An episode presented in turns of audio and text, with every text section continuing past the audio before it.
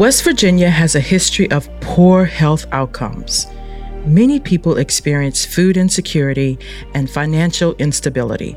West Virginia is rural, and this makes it difficult for people to find transportation that allows them to access care.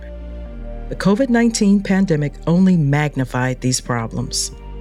Angela Gray is a public health nurse who's worked in West Virginia for over 15 years.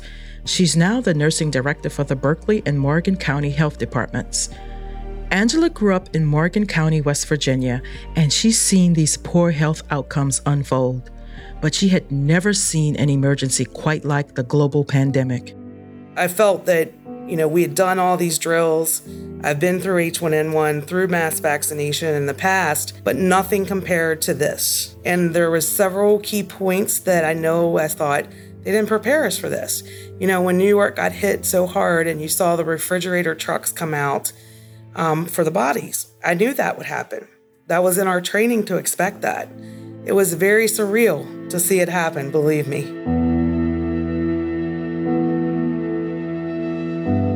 From the start of 2020 up through 2021, nurses underwent some of the most intense moments in nursing history with the COVID 19 pandemic. They worked hours upon hours to protect the public, and often at the risk of their own physical and mental health. In this episode, we're going to hear from frontline nurses about their experiences, and together, we're going to explore how nurses can be strengthened, prepared, and protected for when the next emergency strikes.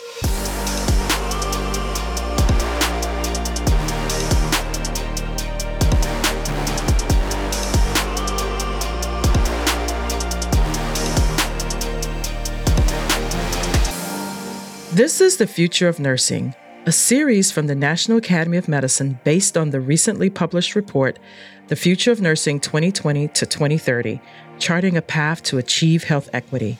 I'm Dr. Charmaine Lawson. At first, when the pandemic began, Angela Gray saw glimpses of hope.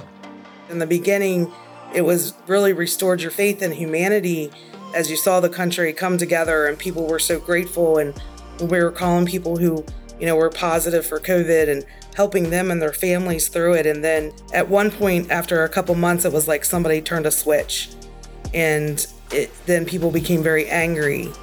And we got cussed more in a day just for trying to do our jobs and collect the data points that was required for us to report. When Angela saw the shift in the public, she knew it would take a big toll on the nursing workforce. It was very tough in that transition of like, oh my gosh, we're the people here that are trying to help you. And they're blaming us because we're the ones that are out there, you know, trying to make sure the guidelines are being met and the recommendations are being met. So, yeah, it was very difficult and it really hit our mental health. And by October of 2020, I had four staff members that disclosed that they had to go to their physician to get one anti anxiety medications or medications to help them sleep. And that was just the staff members that disclosed to me. Um, so I tried to advocate for us here. Backlash from the public was one reason why nurses' mental health suffered. And it wasn't just their mental health that suffered, but their physical health as well.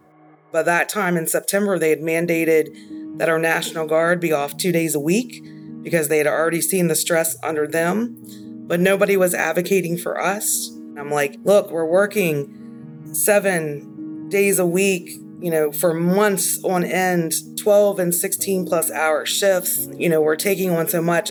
And I said, you know, we can't continue these long stretches like this. You're not going to have any of us left. So then they, our administrator stuck up for us and said, okay, I'm going to mandate everybody have off two days. So some people got that, some of us didn't, because even if you were supposed to be off, your phone never stopped and you just could not get away from it. It was literally consumed every aspect of your life. Nurses across the country were fatigued. They couldn't always just rest from their duties. They put their own health and well being at risk to protect the public. Dr. Michael McGinnis is the Leonard D. Schaeffer Executive Officer of the National Academy of Medicine. We heard from him in an earlier episode. Dr. McGinnis watched as nurses' physical and mental health went under extreme pressure, and he discovered something that was concerning. Most nurses did not feel prepared for this. Nurses were thrown quite abruptly during the COVID 19 pandemic onto the very front lines in very hazardous conditions. And the effective function of the system was fundamentally anchored to their effectiveness. And yet, four out of five nurses, when asked whether they felt equipped and trained adequately to be able to contend with emergency circumstances, whether related to the COVID 19 pandemic or related to other external threats to the nation uh, or emergent situations, felt that they didn't have the training. Public health emergencies can be caused by transmissible diseases, but can also be caused by environmental disasters and mass casualty events. In the past decade, 2.6 billion people around the world have been affected by earthquakes, floods, hurricanes, and other natural disasters. The COVID 19 pandemic is just one example of a public health emergency. When disasters strike, nurses can engage the community and build trust with them. They can educate and protect them. They can also help people prepare and respond. And when it's time for the community to recover, nurses can help people to foster resilience. Nurses may go through training that prepares them to respond to these emergencies, but often it isn't enough, and many are left unprepared. Dr. Roberta Lavin is a nurse practitioner who spent much of her career on disaster preparedness and response. She's recognized that there are some areas in nurses' training that demonstrate a lack of preparedness among nurses when it comes to public health emergencies. In my discussions with many nurses, I've been told that they've had little to no training after graduation from nursing school. And much of the training is provided to those in the emergency department and to administrators, and not to the average nurse on a unit. The second area is lack of serious disaster preparedness planning that involves nurses. The quote that struck me was one that said, We train people to put out a fire, but not how to evacuate the patients during the fire. The same could be said for how we handle infectious diseases. We train people what they should do to handle infectious diseases, but we never have them practice donning and doffing of the PPE that they need to use. According to Dr. Lavin, we have to act now to really prepare the nursing workforce for disaster response. We know that We've always said that this is the time we have learned the lessons from the pandemic and we do our after actions and we put the things together and then we say we're going to fix them. We said after 9 11 and the anthrax attacks, never again. And then Katrina and Rita came and we weren't prepared. And again, we said never again. And Puerto Rico came and we weren't prepared and we said never again. And then this pandemic came. And maybe this will be the time that we take the lessons we learn. It's imperative that we do learn from these lessons because natural and environmental disasters are happening more frequently. Public health emergencies like the COVID 19 pandemic are inevitable, and our nursing workforce must be prepared, along with our health system, to protect our nurses as they work to protect us.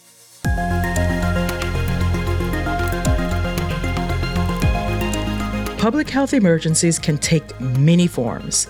They can be global, national, or contained in a local community.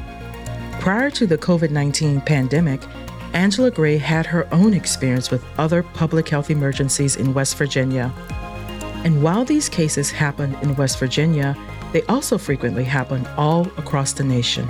Sure, I think the opioid epidemic is a perfect example of a public health crisis in this country versus something communicable like COVID virus and pandemic. So we're always looking at these emergencies and depending on the research and the data of where the numbers are and the stats are and what's happening, you know, chronic disease in West Virginia is, you know, huge rates uh, higher than other parts of the country. So even in the same country, you may be working on different needs based upon your community and what the threats are in your individual individual communities. It might be the same all the way through the nation. It's just, it can be very different in different areas of the nation. So here in West Virginia, teen pregnancy, chronic disease and illness, you know, diabetes, substance use disorder. We had a huge hepatitis A outbreak that, you know, the country usually sees less than 1,500 cases in a year. West Virginia usually sees less than 15 cases. And we ended up with 2,500 cases in West Virginia in one year. So that triggers our response of getting out and trying to vaccinate vaccinate, getting ahead of it, trying to contain it. So lots of emergencies. And then also down to, you know, we would respond and support our other community entities if it would be, you know, a water spill or contamination of water on the, you know, environmental side of public health. So there's multiple things that we're doing behind the scenes every day, protecting our communities so everybody can go about their way and feel safe when nurses are equipped to respond to disasters and other public health emergencies, communities can become safer and care can be delivered even in the midst of a crisis. But as of right now, many nurses admit they do not feel equipped to respond to these kinds of events. And because they are not prepared for disaster and public health emergency response, rapid action is needed. So, what can be done? First, nurses and nursing leaders must understand what their roles are in public health emergencies and natural disasters. Training programs should consistently address what these roles are so that when a public emergency occurs, nurses can be confident of how they are expected to respond. We also need reform in nursing education, practice, policy, and research to address the gaps in nursing disaster preparedness. We need experts from nurses to researchers to develop a national strategic plan that then addresses these gaps, figures out how they can be solved, and whose responsibility it is to implement new strategies. This action is especially important as nurses are often addressing health inequities while responding to public emergencies. With preparation, nurses may feel more confident in their ability to respond to crises. We can never fully mitigate the stress that public health emergencies can cause for nurses, but we can work to lessen the trauma they may experience due to the disaster. Derek DaSilva is a young intensive care unit nurse who practices at a hospital in Austin. Derek had begun working on the ICU floor just a few months before the COVID 19 pandemic began. He felt like he had a good grasp on how the floor worked. He had even gone through some emergency preparedness curriculum in nursing school. But then everything changed, and he realized he wasn't prepared for this at all. Whether that be in nursing school, hospital staff, people, uh, disaster management organizers, the idea of a widespread pandemic wasn't something that we were prepared for, really coached about, or given any any extra resources. Positive cases of COVID began increasing. As the ICU began to fill with COVID patients, Derek watched as existing health inequities were magnified. I definitely noticed quite a few of these health disparities, and typically they surround around having having health insurance. Some patients would massively benefit from being able to transfer to more specific facilities or being able to be eligible for certain medical treatments that they simply did not get access to because they didn't have health insurance and where uh, where we had them as as much of their health that we could rebuild in, in our unit uh, that's as good as they were going to get because without insurance, they weren't going to be able to transfer to that facility. And so these patients were, were basically stuck in our ICU. They, they couldn't progress to the next level of care that they absolutely could and would need simply because they, uh, they did not have health insurance and it would not approve for these life bettering, life saving procedures. You know, before maybe not having insurance would be, you know, missing out on an opportunity to maybe gain more mobility or, or have some specialized training to maybe learn how to how to eat again after a stroke. But during the COVID-19 pandemic, not having insurance for some people meant that they were going to die. Derek and nurses across the world witnessed devastating outcomes due to this pandemic. Many nurses were often the ones who held the hand of a dying individual. They called family members of patients so they could say their last goodbyes and some nurses even sang a last song for the patients who would not be leaving the hospital. These were often just short, significant moments, and nurses often had to quickly move on to assist another individual. Nurses were not prepared for the trauma that came from witnessing these terrible outcomes. Health systems quickly realized that their nurses were under incredible pressure they worked to provide resources to support their nurses through these intense and very sad moments.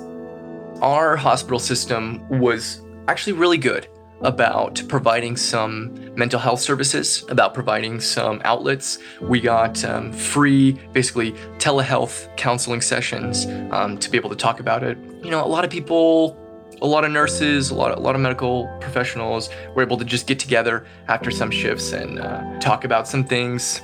But it was nice to, to know that there was at least some support, uh, and it was uh, you know it was totally free. You know you got to use those, and I've got quite a few colleagues who were able to use these these telehealth uh, counseling sessions or mental health sessions or so to be able to just decompress and and talk about some of the things talk about everything that happened. This support was helpful and helped to ease some of the burden nurses experienced, but it didn't take this burden completely away. And not all health systems and employers were prepared or equipped to guide nurses through this time long term. It was good to get some support from management, but at the same time, it wasn't like management could give you a break it wasn't like the hospital, you know, suddenly stopped when you got burnt out. They were still asking for extra shifts. They were still asking for people to come in and pick up extra. Like I said, all the way to even uh, January of 2021. So it was it was good that there was some support. There was some ways to uh, to talk about things, but getting burned out was a very real thing for for a lot of nurses. It almost seems like that's the kind of support that uh, we needed uh, more. But uh, you know, the things changed early on, early March to to July, March to August. Having someone to talk to, that was the biggest thing. After that second wave, like I said, in, at least in the Austin area, second wave happened around happened around July. Having more resources and more personnel would have been the would have been the next kind of support I think that that a lot of people were looking for just because of how burned out everyone was getting from from picking up so much extra maybe during these situations, people are going to be dying every day. You know, and that's that's reality. You know, and I feel like we are so desensitized to that now. We're ready for a situation like that, but talking about it, I mean, we in nursing school, in um, you know hospital orientation, I think we get some some information about you know make sure you do self care, you know make sure you're you're checking in with yourself. But even going to the ICU, it doesn't seem like there's a lot of real uh, preparation. I think the same could be said for the emergency, the emergency department as well. There's some stuff you're going to see there, and you know, people are going to die in those in those places. And is there really a way to prepare you for that?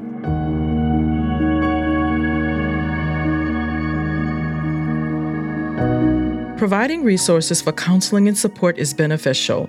But hospitals and health systems must also have a systematic approach to support their nurses when a public health emergency begins. In an earlier episode, we talked with Frank Baz. Frank is a nurse in the cardiothoracic intensive care unit. In our episode on supporting nurses, Frank shared how the leadership at his hospital supported him in an unexpected way. This kind of support may have cost the hospital resources or required them to change policies, but it gave nurses a voice and it gave them a chance to better understand what to expect as procedures shifted. In our Supporting Nurses episode, we also talk with Marcus Henderson, who is a practicing psychiatric mental health nurse and member of the Future of Nursing 2020 2030 Consensus Study Committee. During the pandemic, Marcus saw that it was critical for hospitals to invest resources in finding creative solutions to protect and support nurses during public health emergencies. So there's a lot of work to be done if less than 10% of hospitals have bit the bullet to say, we're going to show that we invest in nursing. So I think there is still a lot of work to be done. It comes in pockets, and I think COVID has shown us that these workforce issues related to staffing, shortages, burnout, resourcing have not gone away and in some places have exacerbated greatly because of the uh, the challenges that COVID has imposed. But I think it has shown us the creative solutions that can be developed. But I do think there is is much work to be done. I mean, it's crazy to think that when a nurse reaches out for help and support, for example, reaching out for mental health support, that they're penalized and their ability to function as a nurse is called into question rather than providing that nurse with the support that they reached out for to do their job better and to progress. So we have to change the whole framework and the whole the whole culture around support and well-being because people see nurses that reach out for support as a deficiency and not an area for growth.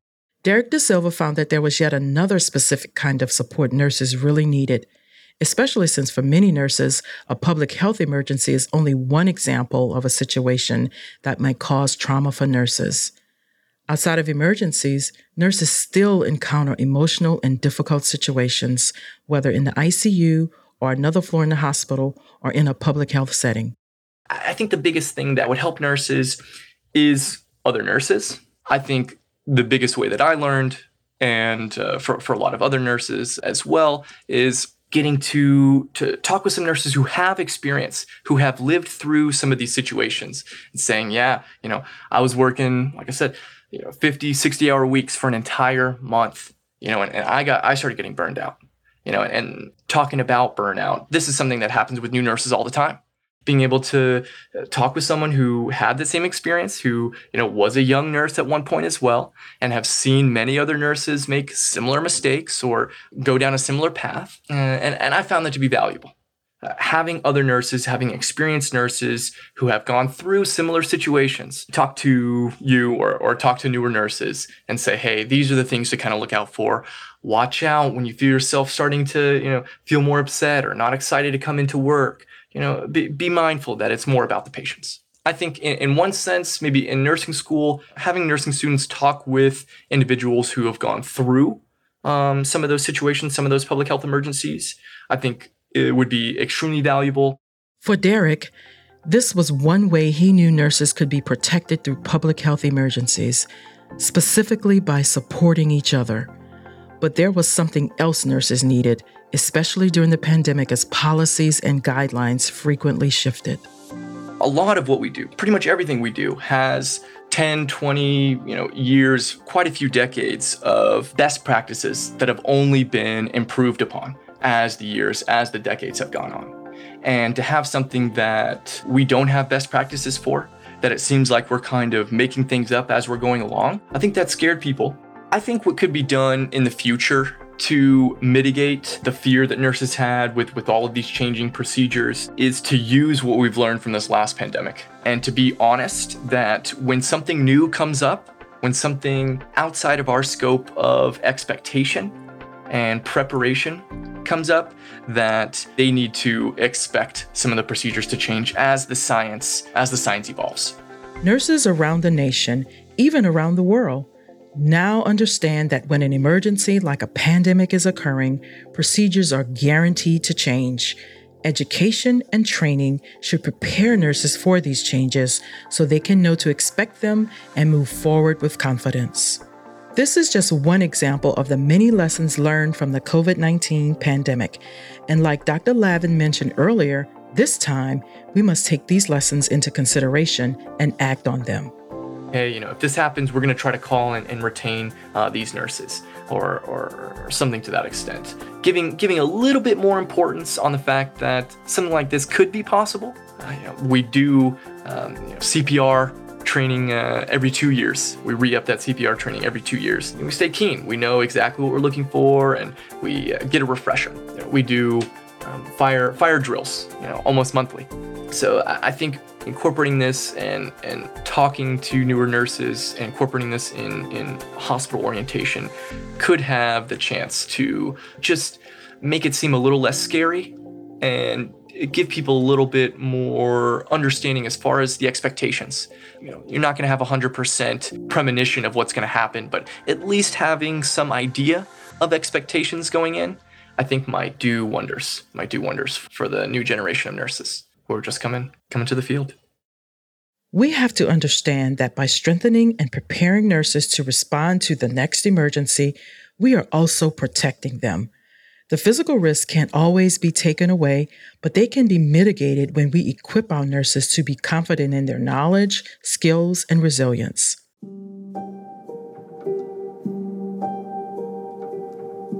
We want to take this moment to honor the nurses around the world who paid the ultimate price of caring for people during the COVID 19 crisis. And to the nurses who are still working on the front lines to protect the public, your dedication and persistence in the face of adversity has saved countless lives. We look to you for the future of nursing to help ensure that what happened to the nursing profession this year and those in their care, especially the disadvantaged and people of color, that this all becomes an event of the past. The COVID 19 pandemic is just one example of how disasters and public health emergencies can cause a significant burden on the health of populations, healthcare professionals, and nurses in particular. The pandemic made it very difficult to manage its effects on diverse and highly vulnerable populations. Existing health inequities were exacerbated. Like we mentioned before, future natural disasters and infectious disease outbreaks are inevitable, and they will present similar, maybe even greater challenges for the nursing profession. Therefore, bold action is needed to help our nurses be ready and prepared for these events. If you want to learn more about what your organization can do to strengthen, prepare, and protect nurses during public health emergencies, Check out the Future of Nursing 2020 2030 report. You can visit the homepage at nap.edu forward slash nursing 2030. And as always, thanks for listening.